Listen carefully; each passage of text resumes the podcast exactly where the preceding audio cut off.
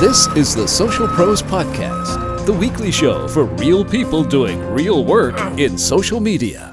With your host, Jay Baer of Convince and Convert, and featuring Jeff Rohrs, Nick Cicero from Expion, and great guests from the world of social media and content marketing. Social Pros is sponsored by Exact Target, a Salesforce.com company, Expion, Janrain, powering personalized marketing with customer profile management, and Cision. Ready to learn from the pros? Let's get to work. Welcome back, everyone. This is, in fact, a Social Pros, the podcast for real people doing real work in social media. I am, as always, Jay Baer from Convince and Convert, joined by Jeffrey K. Rohrs, Esquire of Exact Target, and Nick Cicero from Expion. Boys, how are you today? Doing well. Experiencing four seasons in one day. yeah, it seems that way. It was 82 here yesterday, and it's supposed to snow tonight, so we got that going for us which is uh, disheartening to say the least. We have not just one guest on the Big Social Pros podcast today. We have two guests, two powerhouses, two ladies who I am delighted to call friends. It is Ekaterina Walter, who is the co-founder and chief marketing officer of Branderati, and her uh, sidekick. She's like she's like the Sundance Kid uh, in every good way. It is Jess Gioglio, who is the social media manager of Dunkin' Donuts and also a, a regular contributor to the Convince and Convert blog. Not only are these two two ladies phenomenal in their own right they came together they they brought it together in a team almost like a WWE wrestling team to write the, to write the new book to write the new book The Power of Visual Storytelling How to Use Visuals, Videos and Social Media to market your brand. Ladies, thanks so much for being here on the Big Social Pros podcast. Thank you, Jay. Great to be here. E, tell us tell us who is this book for? Um, who who did you write? What was sort of the audience that you had in mind when you guys uh, put this book together? It is owners of businesses, small, medium, or large, who want to find new and innovative ways to market their brands and stand out, stand out from the noise. Um, that was our idea of um, a book to bring to to folks that talks about how do now consumers really consume the information? Um, what are they looking for? How why visual is so important? And um, and how to do it. So what are the tools? What are the tips? What are the case studies? Um, because the reality is that we all live in the age of infobesity right? And and our attention spans are tiny. Now it's three to eight seconds, um, and it's shrinking every year. Um, and, and honestly, to be honest with you, our brains process visuals better, 60,000 times faster um, than text. And we've always been, you know, humans always been so visual. And so with the amount of information that's being now cranked out and produced every day, and the people trying to consume, how do you market your brand, um, and how do you stand out? And we we believe that visual storytelling is one of the ways you do. Well, it's a terrific book and it's incredibly useful. One of the things that I particularly like about this book is that it it breaks it down by channel. So it says, here's what you should do on Facebook. Here's what you should do on Pinterest. Here's what you should do on Vine. Um, Jessica, are are there specific types of visual storytelling other than the obvious photos versus videos but are there specific sort of styles or norms that that really tend to work better on one platform uh, versus another and and are those norms changing over time Absolutely. You know, I think it kind of comes down to the brand that you are, you know, what your overall goals and strategy are for your social media program. You know, each channel has best practices. One thing that we say um, you know in the book is really to personalize and not spray because I think the tendency um, of some marketers is you know there is so much content coming out there. If, if you look at the, the sphere of content that comes out in one minute in the internet across each channel, you know, it can feel very daunting. Um, but what we tell marketers is really to understand the best practices of the platform and, and really, um, you know, what your goals and strategy are because for Facebook, you know, you want to know who your audience is on Facebook versus your audience on Instagram might be more of a younger millennial audience who favor certain types of visuals. Um, you know, Vine might be a re- great real-time video supplement to share across Twitter. So there are different things that you can do, and we really delve deeply into each platform in the book. Plus, we give different case studies. So, you know, something we talk about is how Dunkin' Donuts used Vine to supplement um, our Monday night countdown and Monday night football media buy. So, we were actually able to make a much more interactive experience and actually enter the game um, in the chatter about football in real time in a way that you might not expect from Dunkin' Donuts. But we created these great vines um, based on plays from Monday Night Football, with starring coffee cups reenacting key plays, and that was you know such a huge win for us. But we to get to that point, we really looked at how our fans were using the platform, how our fans were engaging on Twitter, and saw that great cross promotional opportunity. Um, another great example is with Instagram. It's so wonderful for taking photos on the fly. So we share a lot of great behind the scenes content of what's happening in our office or a great video of a recipe we're whipping up in our test kitchen um, versus you know facebook you might see a different kind of content that appeals to the demographics that we have on facebook so if you're able to tweak and personalize um, you know i think you'll really go a lot farther than you will just spraying across all platforms universally Jess, what would you say today is the most uh, misused of the of the visual platforms? Is there one you're like, you know what? More often than not, people really just don't have this one figured out yet. You know, I think uh, I'd be curious to hear what Ekaterina says on this, but I think for me, I think it's just understanding how the platforms work. One thing I see uh, companies and users do a lot is sharing from Instagram to Twitter, and just the way Twitter works, it's not a great user experience because if you actually upload pictures through Twitter directly, or you use kind of a, a, a tool that's um, you know that you can kind of pre-program content beforehand like a buffer or um, you know another kind of tool we use enterprise co-tweet for dunkin um, but um, I would say that with Instagram sharing directly to Twitter, it doesn't drop down naturally under the tweet. And you, if you click on the link from Instagram and Twitter, it brings you away from the Twitter platform into Instagram. So it's not a great user experience unless you're strategically trying to grow your Instagram following. That's a good answer. And that's interesting because it didn't used to be that way, right? And then Twitter said, you know what? We're not going to show Instagram here natively now that you're owned by Facebook. And now that sort of changes the best practices. And I think that's an important note here is that, um, you know, the best practices today aren't necessarily uh, the best practices tomorrow. Did that, um, uh, Ekaterina, kind of concern you when you're putting out a book like this? You're like, great book and we want this book to be relevant and it is massively definitely hugely relevant right now um, but i assume you're thinking hey we're going to need to do version 2.0 of this book at some point Yes, it's definitely something that came up to came up uh, in our conversations when Jess and I talked about it.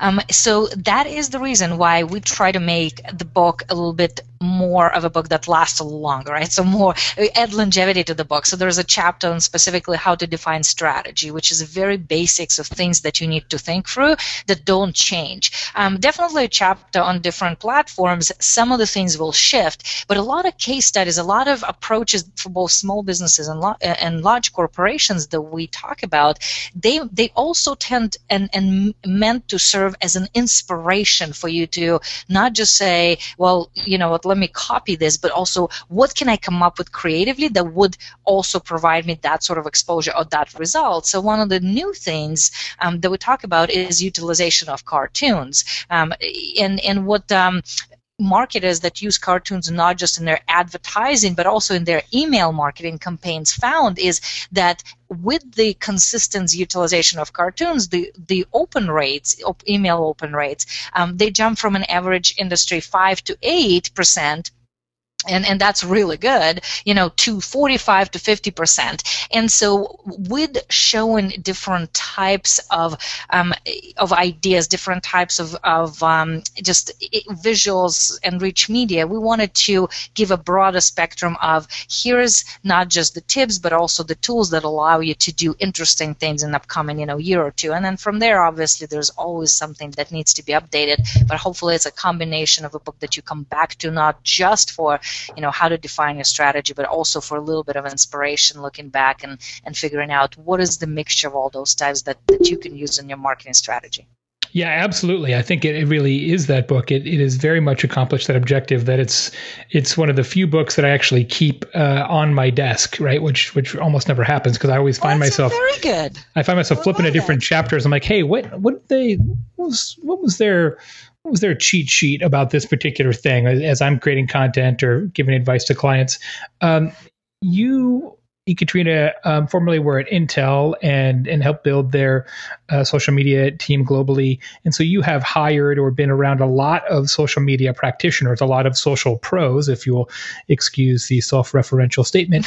Um, I, I, have said this um, on the show in the past and with other people uh, that I think it's a really interesting time because it wasn't that long ago when you were looking to hire somebody to be a social media professional in your organization, you in many cases looked for good writing skills. Um, and now, while that's not as important, I would argue, and your book might ratify this, that that visual thinking skills and being able to communicate visually and uh, take photos and edit photos and be at least competent at video has become a much bigger part of the social media landscape.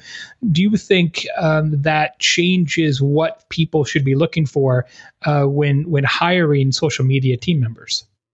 Um, great question. I believe it adds to it. And, and, and here's how. I still think blogs are highly influential because that's the content people looking for when they want in depth information. So that won't change as much. What does change is a newsfeed mentality. So the way we consume content isn't here's a link to the blog post anymore, which that's what it used to be. Right now, the newsfeed literally scrolls in front of your eyes and updates every single second, right? So the lifespan of a tweet is what, it, you know, eight hours if you're lucky. Um, actually, it might, it's mostly an hour, and that's it, if not half an hour. You know, Facebook post is a little longer, about you know 20 some hours. But the reality is, because of that newsfeed mentality and that newsfeed way of consuming information, to stand out in that sort of scrolling list of, of, of, data, visuals and videos serve as a very great filter of, of that. So if you catch a, a view of a visual that you really um, associate with or relate to or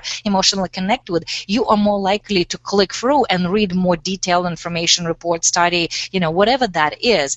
But but you're right, you know, with the um, with the launch of Tumblr and Medium which are more platforms for very shorter form but also more visual content um, I, I, think our blogs and, and our sort of the the uh, longer form information becomes shorter form information but there's always that always needs to be um, accompanied by a snackable type, right? So uh, a snackable cartoon or a quote or statistics that's overlaid on top of something visual, a quick infographic to, to help people want to consume more if this is something that's relevant. So the way I see the skill sh- skill set shifting and changing is you still need strong writing um, background just because even making a short 140 character headline is a hell of a work, right? Uh, it's it's very important but you do need to think through how does your not only content, how do you create that content, but how is it traveled across different networks and how is it consumed. So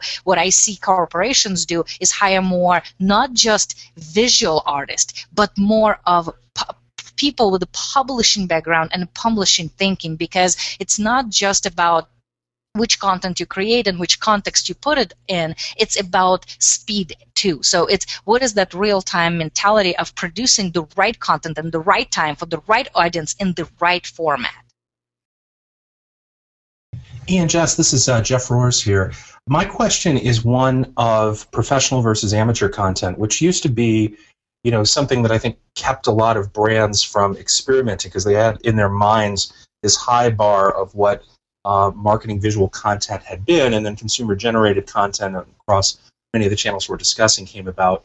Uh, and it, it opened up the floodgates to new ways of interacting with consumers with perhaps uh, less effort put in, less of that, you know, quote unquote professional touch. But I'm intrigued with, you know, all of the research and the thinking that you've done about this. Where, where does, you know, professional quality, you mentioned, you know, kind of cartoons, but where where do you feel that dividing line is, and that a company should invest, be it in a professional photographer or a cartoonist or other places, that it adds that extra value as opposed to just more of the you know kind of selfie, um, you know, taken on the fly kind of imagery um, that that also can resonate. Sure. You know, I think the magic for for me has always been in the mix, and um, you know, I think when you look at your content strategy holistically, it really depends what type of company you are, and you know, um, I think sometimes when you're trying to really specifically showcase a product and do a demo, you know, you might want more sophisticated content.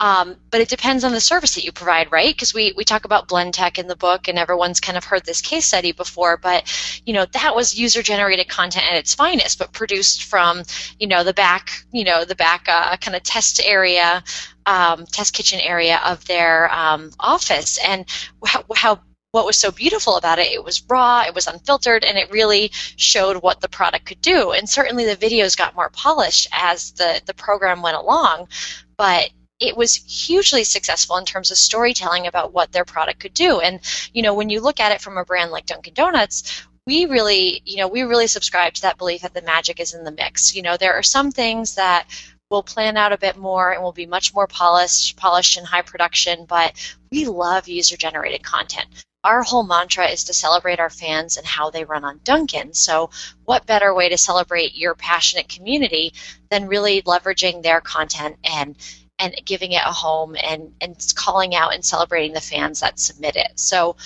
we really look for those kind of opportunities. And you know, it's interesting if you look at the data, and I think you know, it obviously depends on what kind of brand you are, but I just read the other week, um, you know, it, an article in Mashable talking about millennials and user generated media and them finding it about 50% more trustworthy than kind of more polished produced content. So, you know, again, I think it comes back to what type of brand you are. But um, I think, you know, if you're going to do user generated content, the best way to do it is to just really make sure the product is featured in the best light. Um, if you're a food brand like we are, you know, we always look for appetite appeal. We take a picture of something ourselves or take a user's picture, you know, does that look authentically like the product looks in store? Would it be something that I'd want to consume? You know, really kind of think through those kind of avenues. But I do think, in general, with your content strategy, user generated content is a great way to um, to kind of look at the content buckets that your fans are most frequently producing the topics that they're looking at the most and you know that might even inspire you to produce take go back to the brand and produce a mix of that content or frequently asked sure. questions or certain things inspired by that content and what and what they're looking at and how they produce it absolutely so one other question that, that kind of flowed out of out of your answer that I was thinking about was where do you feel and we, we have a number of, of agency listeners out there where can an external agency add value in this video or this video or visual asset creation versus when you should own it in house uh, i know that's not always a clear dividing line but you know maybe you can offer some insights that you've learned or, or things that you've seen uh, in, in talking with the brands around the book yeah, sure. I can offer some examples too. So, I think um, you know, I think as a as a big company, you rely on your agency partners heavily. You know, you know, a brand like Dunkin', we have uh, we you know to Ekaterina's point, we look for people that are ph- phenomenal content producers and have you know the ability to take a great picture or have a skill set with video or just are a very creative person and want to contribute ideas you know we're always looking for that wealth and that interest in producing. So we have a great group internally that can do stuff uh, you know in a moment's notice which i think is amazing. And if you can build a team that can do that in a pinch, that's phenomenal. But that doesn't replace the need for agency support. You know, we think of our agencies as strategic partners and they have a seat at the table with us in you know all of the meetings and strategy sessions that we're in. So we plan for what we can but we also embrace the serendipity in real time. So two quick examples for you. One was um, jimmy fallon has this segment on his show called funkin go nuts. And um, whenever he hears the word dunkin donuts he thinks of funkin go nuts and he does this dance and um, we had seen one of the segments. It was a particularly long segment on his show, and we came into the office the next morning, and we were all buzzing about it in our mon- in our Monday morning meeting, and um, or I think it was Tuesday morning meeting, and we're like, you know what, we should we should uh, produce, you know, the next time he does this, we should produce a video back. So we you know, you know, no sooner did he do another segment than we actually had our um, someone on our team get into our iced coffee cup mascot costume and do a dance back for Jimmy. And we did it on Vine quickly in the office. We didn't have agency partners available in the building, so we just did it ourselves and shared it back. And we kind of had this little virtual dance off with Jimmy Fallon, which was really funny. Um, and it was his show handle that we were interacting with. Um, another oppor- another example is um, I believe it was during um, I think it was during the Oscars when Ellen did the Ellen selfie. Um, we also had our we were talking to our agency team while that was happening and we actually had them create um, our own kind of Dunkin' selfie inspired by that so we just did a bunch of our coffee cups dressed up and and did one kind of back in real time so i think you know it depends on the situation it depends mm-hmm. on the skill set that you have in house versus with your agency partners and it also depends on how long corporate reviews and approvals take too you know for you to do these things quickly and um, in real time Excellent. Um, Ekaterina, got a, a, question for you, and it's around um, more the local street level of, of visual marketing. Um, you know, Jessica, obviously with Dunkin' Donuts, you've got the franchise model, um, and I'm interested in, in E's thoughts on how that how that local uh, person and, and smaller companies now have to take the reins on their uh, their visual identity. Um, that can also often be overwhelming for smaller entrepreneurs but you know, uh, both with your experience with Facebook and Instagram, um, and just you know being around those two media, is that something that is becoming easier for folks, or do you still see a little bit of angst there uh, in kind of the small business or small entrepreneur set uh, with regard to you know reaching out visually uh, to their their fans and followers? You know, I um, I talk about such a thing as as lo-fi um, assets, right? So um, we'll also talk a lot about the fact that it's a now economy and we're always on the go, and people actually expect you to not be, you know, not to provide professional photography every single time. So because of that trend, what starts happening is smaller and medium businesses um, that don't have large uh, large budget of corporations are now becoming more and more creative. So if it's a local bakery, right, you take a, a, a fun images of, of something that you're experimenting with, like recipes or additional, you know, cakes that you just came up with, or you have a person coming into the store and doing a dance and you're putting it on a on the video just because they love your, uh, you know cupcakes and they can't live without them right? So so there's a lot of great things that you can do that's specifically in real time um, as well as people want to know what's happening sort of in the back end. So just i talk about the fact of opening your kimono. So Jess told talked about how the, the employees having fun with their brand or their products and that how they're posting it out there to their customers. And that becomes another huge trend that's happening is opening the kimono and talking about the brand and the product but more in a fun way in a way where where customers will relate to that. So, in that regard, everybody who asks me, what are some of the most creative examples? I always say, look at some of the great things that small businesses are, are doing because, first of all, they know their local communities better than anybody.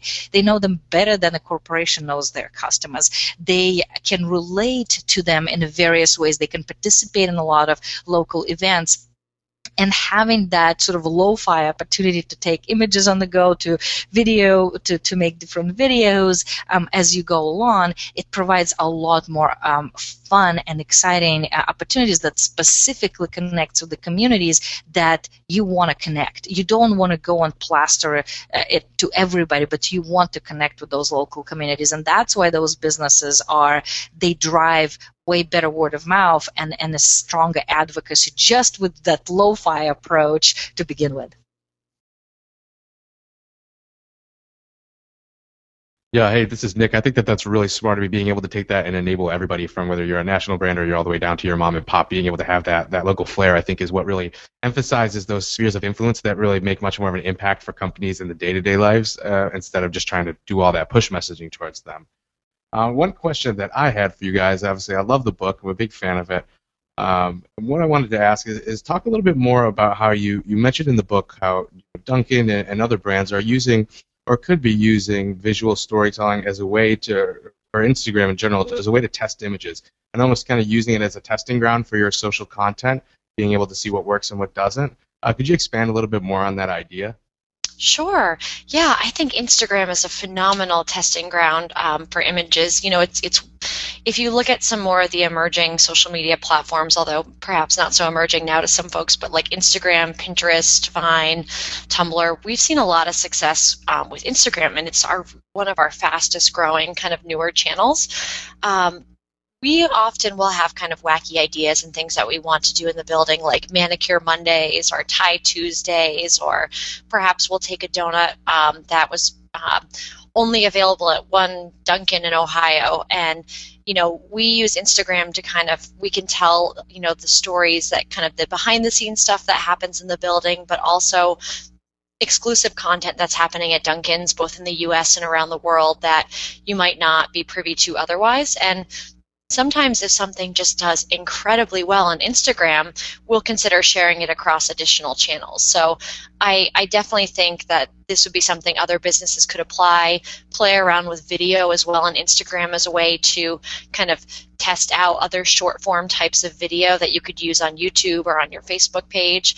Um, I actually was recently on a, an Instagram panel at Social Media Marketing World in San Diego, and I was on the panel with a with a woman who started a business called Simple Green Smoothies, and um, she actually started her business on Instagram. She said, "Let me start testing out visuals of smoothies and smoothie recipes and really preaching, you know, kind of a, a health and wellness kind of lifestyle through smoothies. And she had 30,000 followers on Instagram before she had a website. So, you know, there's a lot that you can do with that platform. And I think hashtags really aid in the discovery of content. So, a tip I actually learned from uh, Sue B. Zimmerman, who has kind of a whole business around um, coaching on Instagram, was that if you leave, um, you can do your copy on Instagram, but if in the first comment you can actually add some hashtags in there, um, even if it's like four or five great hashtags like yum or food or you know for us it might be dunkin donuts. Um,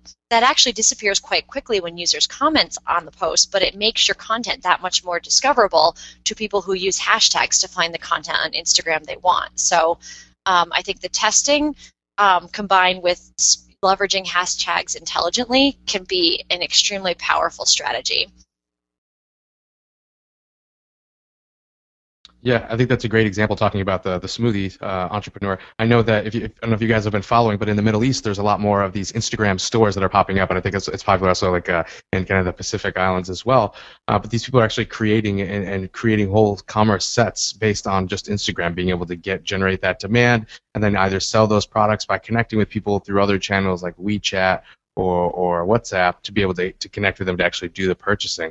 So you're actually seeing a lot more of those, and, and actually I think that uh, Quartz wrote a really good article, I think it almost a year ago now, but about sheep sales inside of Kuwait, being able to have and connecting different different farmers or different livestock regions. So it's really interesting how visual extends, and you'd one, one might think of it as a as a bunch of different smoothies and testing different recipe ideas.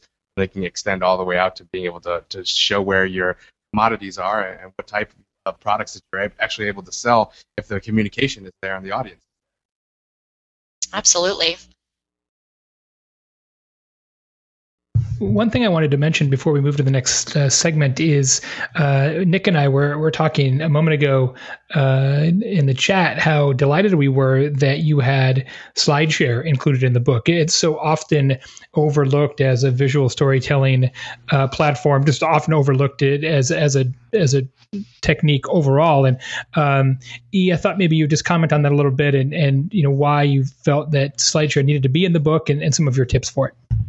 Uh, absolutely love SlideShare. A Big, huge fan even before it got acquired by LinkedIn, which is now that it, it, it is acquired by LinkedIn, it's going to be even more powerful.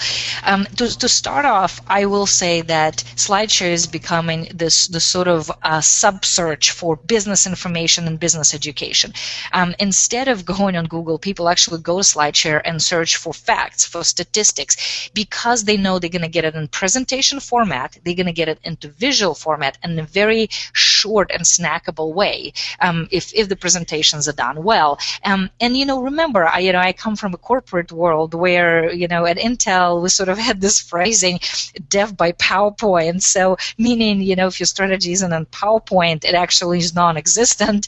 Um, so, I, un- unless you can present it in a PowerPoint format uh, to, to the executives, um, it isn't happening. You're not going to get budget for it. Um, so, a lot of corporate America uses that format and it's very familiar to them so being able to grab something and reference it later or just learn a ton of information in a very short but very visual and consumable easy for your mind and, and your eyes uh, way is, is very powerful. So what brands started doing is they started building their brand pages on slideshare in a creative way. And a lot of um, different brands uh, even in healthcare started to put their uh, annual reports annual financial reports on slideshare. You can find them there then there's um, there's an opportunity to do videos, and as of uh, late last year, an opportunity to also put infographics um, into your SlideShare channel as well. And some of the brands like IBM and Dell are starting to build actually sub networks on SlideShare of their uh, what they call SMEs, which is subject matter experts um, in different areas. So they would create a bigger, larger, you know, IBM brand or you know Dell brand uh, channel, and then there would be channels feeding into personal channels of people that talk about IT, cloud computing, et cetera, et cetera. The list is long. So, um, just not just the rise of even visual storytelling on SlideShare, but also the way people use it to run their businesses and use it as a trusted network where they can get the right information in the right format, um, added to sort of the popularity. Um, and and we think it's it's only going to continue to grow now that it's actually integrated with LinkedIn, a big professional network network. Yeah, I think SlideShare is awesome. My one little tidbit, tips and trick that I have for SlideShare is that did you know that you can actually put those lead forms inside of videos inside of Twitter ads? So in essence, it becomes a supercharged Twitter video ad. And I don't think Twitter or YouTube actually offer a similar service. So I happened to be looking through it and was served up a promoted video that was hosted on SlideShare, but it also asked me for my email in the middle of it. So that's I think is a really cool way for folks to actually get more value out of their paid media spend if they're going to on some of those other channels as well. Oh, absolutely. In my in my experience, um, we, have actually driven leads at Branderati. We've driven leads off of our presentation. So just you have you know slide uh, slide share with with the statistics that nobody else aggregated before. And you know remember that nowadays content aggregators actually can be more powerful than content creators. And so that lead gen aspect of SlideShare could be a huge driver, not just of traffic and awareness, but also generating leads. You absolutely absolutely right. Yeah, perfect. So I have one more question, and I think that uh, Jay is going to get into the our next segments here, the Holy Social and the the number of the week. Um, one of the things that, that I have been dealing a lot with uh, at Expion is really trying to help figure out how brands, if you start to grow, and if you're somebody like Dunkin', or if you're somebody like, say, a Coca-Cola who's you have all these folks who are sharing images or creating images all over the world. How do you guys, or how, how would you say, or have you seen some of these larger brands being able to score that content so you are actually sharing the best performing content or being able to spread that to, say, in Intel when you're using an advocate program and, and spreading that to thousands of different employees? How are you, how are, you know, some of these brands that you guys have been seeing able to actually identify which are the best performing pieces of content? Hey, this is Jessica here. So I think, um, you know, obviously there are, uh, you know, a number of tools and services out there, but I also think it, it kind of comes down to like the right piece of content at the right time. You know, at least for us at Dunkin', you know, we're always, we're a mm-hmm. very real time, nimble, on the go brand. So we look a lot about kind of popular topics of conversation. We look at photos to to see if there's all of a sudden a drastic trend. Like a great example is during the holidays, we bring in kind of seasonal kind of branded coffee cups for the holidays, and we always kind of get conflicting answers within the building of when they're really going to hit nationwide. And usually, we're able through kind of visual search on social to understand. Okay, we're seeing these, you know, all over the country now. It's now it's a great time to capture those images and share them. Um, Um, in terms of you know how to select the, the top performing visuals, I think it goes back to just really ha- you know understanding who your brand is, really having a, an eye, and just really being willing to test and learn too. You know, sometimes what works really well on Facebook won't translate well on Instagram. So it's also kind of a platform specific best practice as well. Um, one brand that I think does a great job at some of the user generated content is um, I love GE's campaign uh, with their, they did a six second science lesson campaign through Vine, which they then translated oh, yeah, into this amazing crowdsourced virtual science fair. So they looked for kind of the best of the best pieces of content and they created a Tumblr blog to really curate all of the amazing kind of videos that people were sharing from Vine. Um, and from other channels to do to replicate these science lessons. So, um, and they, you know, they really had a system to kind of make sure that the best performing and, and top content was kind of top of fold, so people could really engage and and um, hopefully inspire them to try a six second science lesson at home and then share their content as well. Yeah, that's really interesting. It sounds like you know if they're able to kind of extend the campaign or have kind of the UGC component after their created content, they can almost set the tone for people to, to ideally have them create the type of aesthetic that they're looking for as well. So that's that's really smart on GE's part. Good stuff. Let's get into uh, the next section. Jeff, get prepared for the social media number of the week. And while you prepare your mathematical bon mot, allow me to remind people that this here podcast is brought to you by the good people at Jan Rain, leaders in social sign in, social login, and social data collection and management services. Uh, JanRain has a brand new case study. It's really interesting that you can download uh, at ar.gy slash New Zealand. And you may be thinking, Jay, why is the URL slash New Zealand? Here's why. The New Zealand Herald, which is the big newspaper out there in New Zealand, increased visitors to their mobile apps by 18%. They increased users who comment on their site by 30%. They in, uh, increased social referrals by 24%. And here's the big one they increased website user registrations by 500% lessons that all of us can use. Download the new case study from JanRain right now at ar.gy slash New Zealand. Also, our good friends at Expion, Nick's uh, company, has a centralized platform that empowers global brands and agencies and retailers to manage their social marketing uh, efforts they have a uh, downloadable ebook that you can get at ar.gy slash fave50. That's ar.gy slash FAVE50. Uh, they analyze the Facebook posts of 60, well, actually 16,000 separate Facebook posts. Nick did not do all of those. He could, but he did not do all of those. 16,000 uh, Facebook posts across 50 major retailers and figured out what really works on Facebook. So if you have the book that we've been talking about today, The Power of Visual Storytelling, available in great booksellers everywhere. And if you're on Facebook, you get the Expion report at ar.gy slash fave50. You will have your Facebook problem solved. Okay, Jeff, it's time for the social media number of the week. Excellent. So uh, this week we're tapping into some Canadian research that uh, purports to have determined when at what age over the hill begins? So, this is an open question for you, uh, Jay and Nick.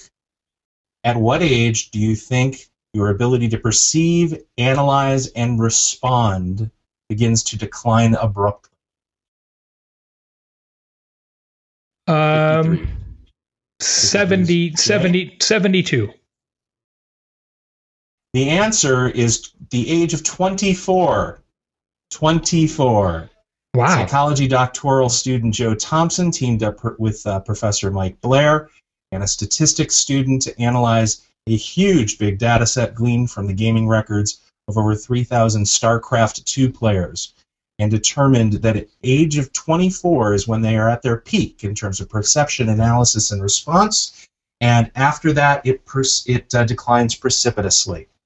So uh, if if you ever needed to feel old, that will make you feel old. And uh, I think it's relevant to the social conversation because we often, I think, you know, feel at least uh, Jay. I don't know what you think about when you're out you know, out there talking what you experience.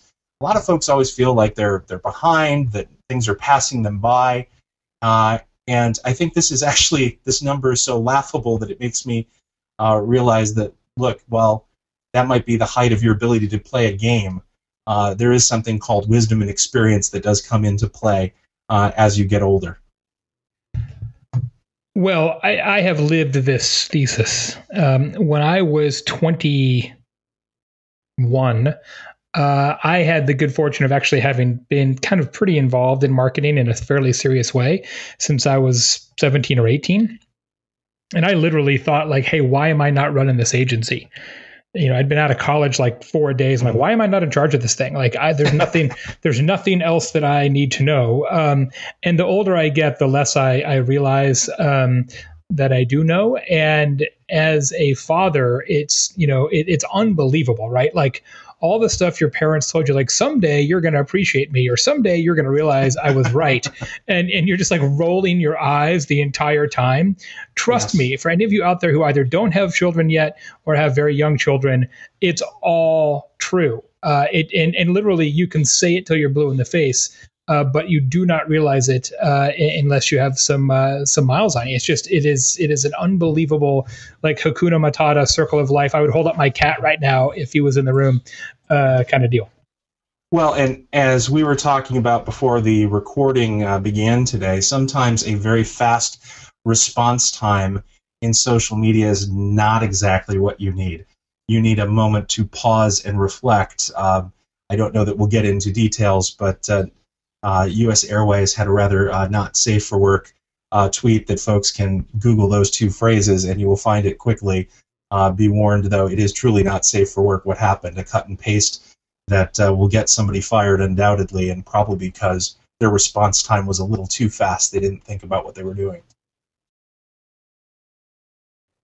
Well, yeah, that's it. It, it kind of conspires to to cause some problems where you know businesses are being asked to to act faster and faster and faster but you know the faster you act the easier it is to make decisions. Um, this afternoon's us air um, scenario which we won't recap here because we can't uh, embed any of the evidence on the blog but um, some of you will know what we're talking about by the time you hear this episode. You know that's an example of people trying to be very responsive and just not paying attention to details and accidents and mistakes happen. Yeah. And and, and it's there is something to be said about uh, you know the ability to process quickly. But um, you know, again, I think the best best marketing teams are ones that are you know diverse both in terms of age and experience and race and gender because you're bringing these things to bear um, and you're thinking about ultimately the customer's needs. So. Uh, while I may be over the hill by uh, a couple of decades, uh, I feel youthful. I don't know about uh, you, Jay, you, Nick, but uh, uh, this this survey certainly brought a smile on my face. That is a good I one. I certainly feel very youthful. Thank you very much. yeah, you are youthful compared to us, Nick. You're like, uh, you know, you're like the fresh blood on the podcast. Um, speaking of Nick, it is going to be time for Holy Social. Uh, before, uh, let me uh, queue up a couple more uh, sponsor recognitions, and uh, while I do that, you get ready for Holy Social. Uh, this podcast, this very podcast that you are listening to, is also brought to you by the good people at Exact Target Marketing Cloud, a world leader in interactive marketing software, powering the email, web, mobile, and social programs uh, of thousands and thousands and thousands of companies, including the, the Twitter of uh, Dunkin' Donuts, we found out a moment ago. Uh, exact Target has some very interesting uh, new information for you about email, the perfect email, right? So the perfect marketing email should do three things. It should look good, it should work well, uh, and it should get results. And Exact Target has a new three part toolkit called the Email Design Toolkit that addresses all three of those with proven tips, proven advice on how to take your uh, email program, including conversion rate, to the next level. If anybody knows anything about sending effective email, uh, it's Exact Target. Jeff, I don't know how many emails you guys send a day now, but it's it's a big, big, big, big number. Like I, th- I think it's at least three. I think it's higher than three but I don't know the upside. And I think that's in billions, right? It is. Uh, it is a lot of emails. Oh yes, so, yes, probably. Uh, ask the. You know, if you want to know, if you want to, want your email to be good, and you do, uh, you need to uh, download this free toolkit from our friends at Exact Target Marketing Cloud. You can get that right now at ar.gy slash design tools. That's ar.gy slash design tools all lowercase. And lastly, but certainly not leastly, this very podcast is brought to you by the good people at Cision, the leading provider of software services and tools to the public relations industry. Uh, they have a cool tip sheet as well uh, called Six Tips to Help Amplify Your Content you know, we've talked about this on this podcast in the past. It doesn't really matter how good your content is if nobody knows about it. Very relevant to today's show with Katrina and Jessica talking about visual storytelling. In many cases, visual content assets are used as an amplica- amplification device Cision has a great tip sheet all about amplifying your content, how to make sure that people actually digest this content that you've slavishly created. Grab that for free right now at ar.gy slash amplify. That's ar.gy slash amplify. And thanks as always to the good people at Cision. Okay, Nick, it is time for Holy Social. Yes, and for this week's Holy Social, considering we have E and Jessica on, I wanted to keep it somewhat visual. Uh, so the Sacramento Kings, they did a selfie Sunday recently, and you know it's interesting because sports marketing is kind of an interesting industry if you think about it. You're always creating experiences for fans to come into the games, but you also want to create experiences that make advertisers more likely to associate and advertise with your team, and then also sell things too. So you have a lot of different angles to attack if you're just one team designed with creating content. But the Sacramento Kings really have been working hard this season to tap into new technology to build a lot of one of a kind experiences for their fans. So this week for Selfie Sunday, they actually hosted uh, the great Peja Stojakovic, who was drafted by the Kings, and he became their new tech ambassador. They actually have him wearing Google Glass. Uh, and actually hosted a live hangout on the sidelines of the actual arena right before the game, and they included the team's owner, the owner came down and, and was on the, the hangout as well. They also had folks from cheerleaders and on top of that, they have 10 pairs of Google Glass, which they've actually given to different players and cheerleaders and, and personnel to be able to take in video content, mix all that together, and broadcast that both online but also inside of the Jumbotron. So they were creating this really awesome Google Hangout where they're activating people from all over the world, and obviously tapping into a global personality like Peja um, certainly helped for that. But then they also were able to give people um, some some love for being able to, to participate by broadcasting some of those on the Sacramento TV broadcast, um, but also inside of the billboards. They also did a lot of other things as well, like uh, taking selfies with fans and giving out a lot of prizes and visiting people inside of the stands who were taking certain selfies in certain sections. Uh, and they also hooked up the quadcopter to do a drone selfie with the Kings social team, with Peja, and with a number of these fans who had been posting content throughout the game. Um, and really, the takeaway from that is, you know, as we see more of these brands creating kind of real-time engagement or visual type experiences in social, I think it's really important that we have to spread that access and spread the opportunities around. Uh, so whether that's in the form of giant screens throughout the arena or carrying that over online through you know curating photos on side of on your website from Instagram or Twitter or even it's bringing that inside of a mobile app uh, being able to extend these visual content so everybody's able to see and everybody's able to participate, not just on your social channels but off, is I think something that we're going to see a lot more brands begin to do as we move forward in this visual revolution of social. That's a super good example, and that's a good holy social. And uh, the Kings have, have done a nice job. They've um, they, they've done a lot of uh, social media work for a long time, and they're definitely one of the best sports teams out there. Kind of uh, pushing the envelope. We should get those guys on the show sometime. I don't think we've ever had an NBA guest. We've had uh, hockey um, with James from the Tampa Bay Lightning, and we've had baseball uh, with uh, the San Francisco Giants with Brian. But I don't think we've ever had anybody from the NBA uh, we should Those make that happen. Great guys. Yeah, I think that we can. Big shout out to Andrew Nicholson from the King social media team. I know that we'll probably be talking to you soon, Andrew. Yeah, let's get him on the show. They won't. They won't be playing much longer. He won't have anything to do. oh, hey, you know, I calls it as I sees it. You know, I'm not. Uh, you know, right. That's the way it Fair works. Enough. Fair enough. Okay, let's uh, let's wrap this show up with uh, two big questions uh, for our fabulous guests, Katrina Walter Jessica Gioglio, the co authors of the book, The Power of Visual Storytelling, which you need to buy. Uh, I'm going to ask you each of these questions because we want to have you both on record, even though you could probably answer them the same. Uh, Jess, let's start with you. Uh, first question What one tip would you give people looking to become a social pro? Um, my tip would be um, I would say pick a company and a brand that you can get behind. I think, you know, for me, I've really carefully curated the, the companies that I've worked for that, that I'm an advocate and that I'm passionate for. Um, and I think that really shines through in the work that I do for them because I'm a fan, I'm a consumer, I live and breathe the brand, and I think that comes out um, in the work and my enthusiasm is um, extremely genuine uh, for, for that company. That's a really, really good tip, and uh, I'm so glad you you you went there. That uh, it's it, you know there's an old saying, and I repeat it here. Most people have heard it, but it, it's it's popular because it's true.